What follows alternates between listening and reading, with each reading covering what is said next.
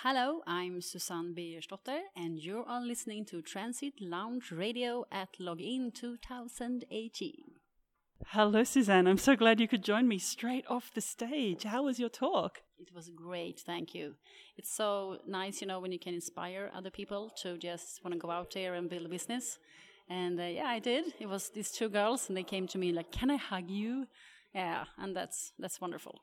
It's beautiful when you can see immediately that you've had uh, an effect on somebody.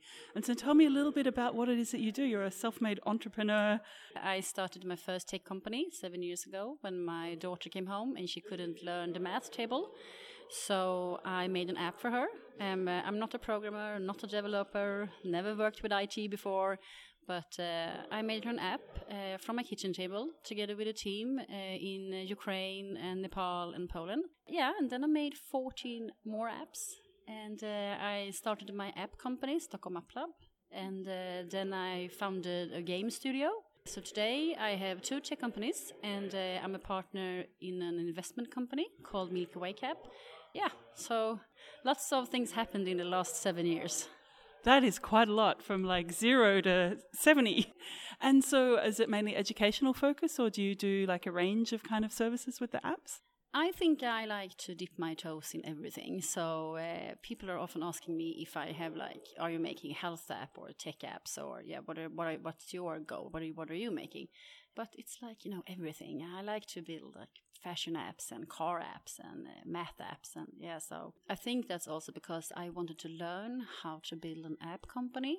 And uh, if you are focusing on only one kind of app, you will not learn how other apps is working. So I think yeah, that was why I wanted to do different apps. And how did you find the team? You said you worked with people from Ukraine, Poland, Nepal when you first started. Where, how did you get in touch with all those people? I googled how to make an app. I know that's hilarious, but I, but I did. Then I found something called Upwork, and it's like you, you know you hire people from all over the world, and yeah, and then there I found the, the these three persons that I've worked with for many years actually. And so you still work together. How big is your team now? I have a team in India uh, with five people, and then I have three persons in Stockholm, and then the the game studio they have 14 employees today. So yeah, they're quite big, and uh, yeah. That's amazing. It's it is really inspiring that you can just decide to do something, learn how to do it, and then be super successful. Yeah, I mean because it's so expensive also to get programmers in Stockholm. I mean, you can't afford that. Uh, and if you have an app idea and you want to make it, it's really good that you actually can hire people from all over the world. And for me, I like to you know work with people global instead of just being in Sweden. That's boring. No, but I mean you have different skills in different countries, and I like to learn from everybody. Absolutely. That's definitely a theme that's coming through here today is really being open to go past your own boundaries and, you know, enrich whatever conversation you're having, whatever project you're working on with a diversity of different voices and different perspectives from anywhere you can find them, really. Yes, I know. You're also a, an investor, and so you're uh, supporting other people to start their own projects. Would you tell me a little bit about that? Yeah. Uh, I'm a mentor in Stockholm for startups, and uh, I'm also a partner in this investment company. And uh, I like to invest with, as we used to say, smart money, that you don't only invest with money, you invest with your own skills also. Mm-hmm. So if I meet someone who needs the money, uh, I'm not just giving them the money. I would like, you know, to wine and dine them and talk to them and really see how's your team and, uh, I mean, how, how will you see yourself in your company in five years? and what can we do for you? Uh, maybe they need someone that's good in marketing, or they need someone who's good in finance, and we can help them with that.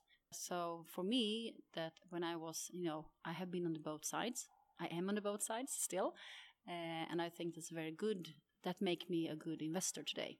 Absolutely. I think bringing the mentoring aspect is super important because just handing someone money doesn't necessarily help them with the skills to understand how to run a business and how to look at all the different aspects of it. And so, what sort of areas have you been working with people in?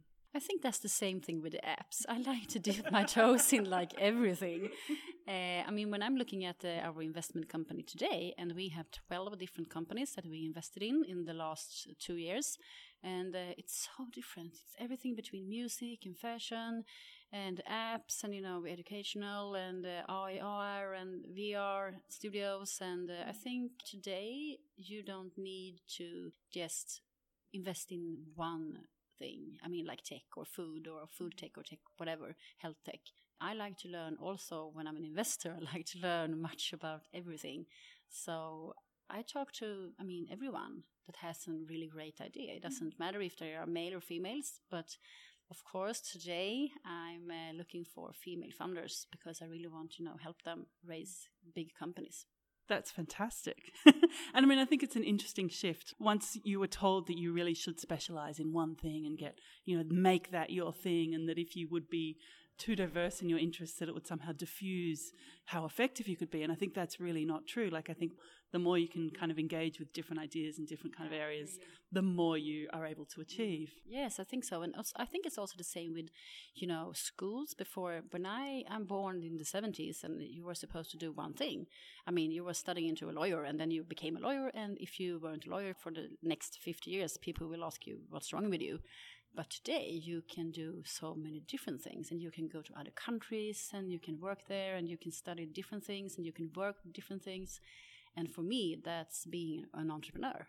Absolutely. And you can come up with an idea for something that you think is important or useful or worthwhile in the world and then find the skills and resources to make it happen. Like that's incredibly exciting. That that level of engagement and agency, I think people possibly come to take for granted a little bit today. Because I, I also grew up in the seventies, and it was not. I was constantly being told that you know you just don't don't make your aspirations too high. Don't believe you can do anything. Not by my mother, but you know, school. Yeah, and I think that yeah, but I think it is so. Also, from I can see today when I have like an umbrella company, uh, and uh, especially older men, they are asking me like, shouldn't you just focus on one thing? And uh, and now uh, I'm I'm like, why should I do that? I mean, if I have the, if I can work with different things, and if, if I surround myself with people who has the skills that I don't, I can just be a CEO or I can be the founder of a company and uh, just make things happen. And today, that that's more okay, I think, today to do that. Absolutely, we're okay. And so, what advice would you give me with my new podcasting venture to grow that into a multinational business? Just quick example: when I had my, uh, I, I built a health diet app, and uh, when I did that, I, in the same time, I had a website in US that I called Susan's Health and I hired three bloggers from the same Upwork, and they were students, and they didn't cost me so much, and they were writing about you know workouts and healthy foods and everything. And since I had a health app, I could do advertising for my app on my own website. So my app was so big in US, and that I mean I built my website on my own. Today with the social media and where we can do so many things global, you can really you know go out there so I think that you should get yourself, maybe you have a website, but a really great website, and you should push it to other countries. Mm. Uh, and I mean, for example, now we will, of course, push this in Sweden. Fantastic. Thank you. I'm so excited. well, I've, I've actually just, I've been recording these conversations sort of for 10 years and I've just thought I really, I need a proper podcast. So I've put it on Podbean and I'm taking care of the technical aspect. It's on iTunes already as well. Oh. So after this weekend, I'm, I'm going to upload all the conversations. And but I think this is one of the things too. I was because I was doing a lot of marketing webinars and looking at this. You know, how do you sell what you're doing? Um, but this idea of connecting with different audiences, so getting outside your own network and trying to kind of expand the reach of the whatever work it is that you're doing beyond what you can get to yourself. Yes, you should really do that. So I'm really looking forward. So did you say that you will uh, post this next week? Yes, I plan to spend all weekend doing a little bit of light editing and put them up. so I hope you'll enjoy listening to it. And so my thank you. My last question is, um, what is your vision for the future, and how do we get there? Oh, my vision is that uh, it's uh, more okay for female entrepreneurs to, uh, you know, go out there and grab the big money. Uh, and I think that female women need to dare to invest in their own entrepreneurship and uh, they shouldn't be afraid to fail. I mean, we are so good at look at you know look at yourself in the mirror, and if you are failing, you are just you never go back there. So I think it's really important that you support young girls today and tell them that it's okay to fail, it's okay to do stupid things. Uh, you can always go back to what you want to, and if you are building a business and it's not going well, kill your darlings and do it all over again. Yeah that was something I had to learn with editing too. It's like, you know, drown those kittens. like, but I love them all so much. Oh, thank you. It's been wonderful talking Thank to you. you. Thank you. So wonderful to talk to you.